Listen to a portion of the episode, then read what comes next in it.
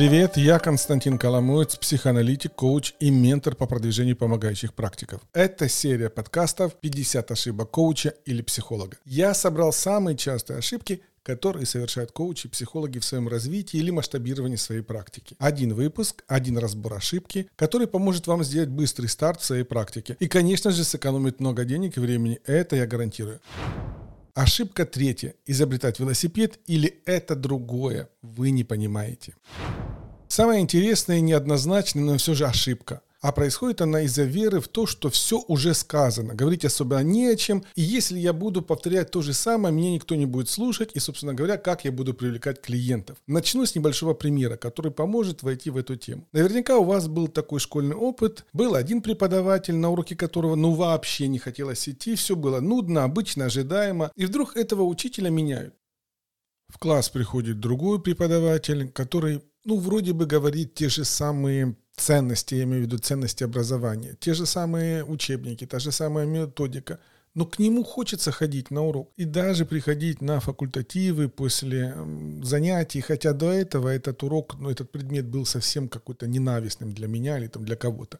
Э, так что же поменялось? Согласитесь, что объем знаний, которыми обладал каждый из этих учителей, был достаточен для того, чтобы преподавать в школе. Будь то выпускник вуза, или это преподаватель со стажем более 20 лет, все имели определенный набор знаний, который был достаточным для того, чтобы преподавать в школе. Так в чем же была разница? Ну, скажем так, первый учитель, которому было нудно на уроках, скорее всего, пришел в специальность свою случайно, либо уже выгорел от своей специальности. И для него не было никакого интереса преподавать по-другому. А второй, возможно, это выпускник вуза, он влюблен в свою специальность. Иными словами, он распакован. Он сознательно выбрал ту специальность, которая его драйвит, которая горит. И, соответственно, как бы манера преподавания она совершенно разная. Несмотря на то, что, повторюсь, объем преподаваемых знаний один и тот же. Также происходит и с коучами и психологами, которые вместо первого шага распаковки личности, экспертности, поиска своей ниши, специализации выбирают вариант «я не такой, я не такая».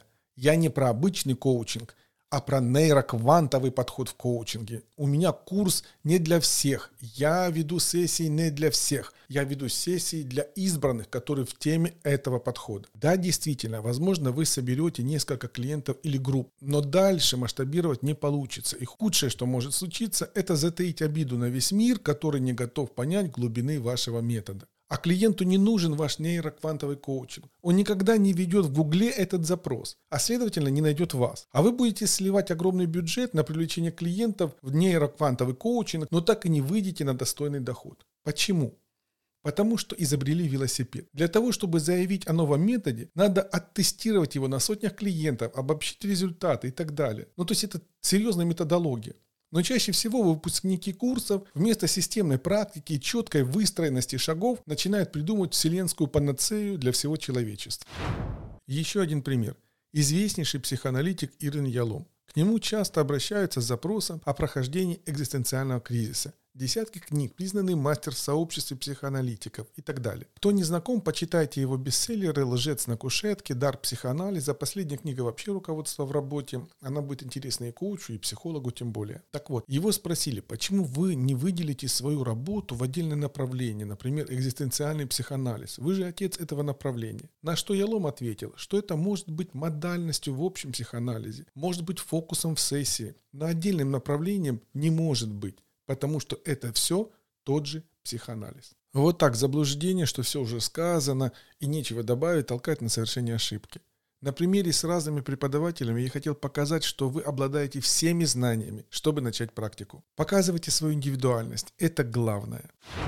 Вывод. Не изобретайте велосипед. Не тратьте время на продвижение того, что просто магически красиво звучит только для вас. Да, сейчас тренд миксов практики, например, коучинг и психология – коучинг и наставничество. Ну, конечно же, в разных сессиях. И это здорово, если вы владеете разными техниками и модальностями. Но клиенту надо решение именно его проблемы. А значит, он будет искать специалиста, который поможет, ну, например, проработать созависимость, сменить работу, разобраться в кризисе среднего возраста. Но он не будет искать придуманный вами метод решения его проблемы. О том, что такое распаковка личности для коуча и психолога, я говорил на вебинаре, ссылка есть в описании.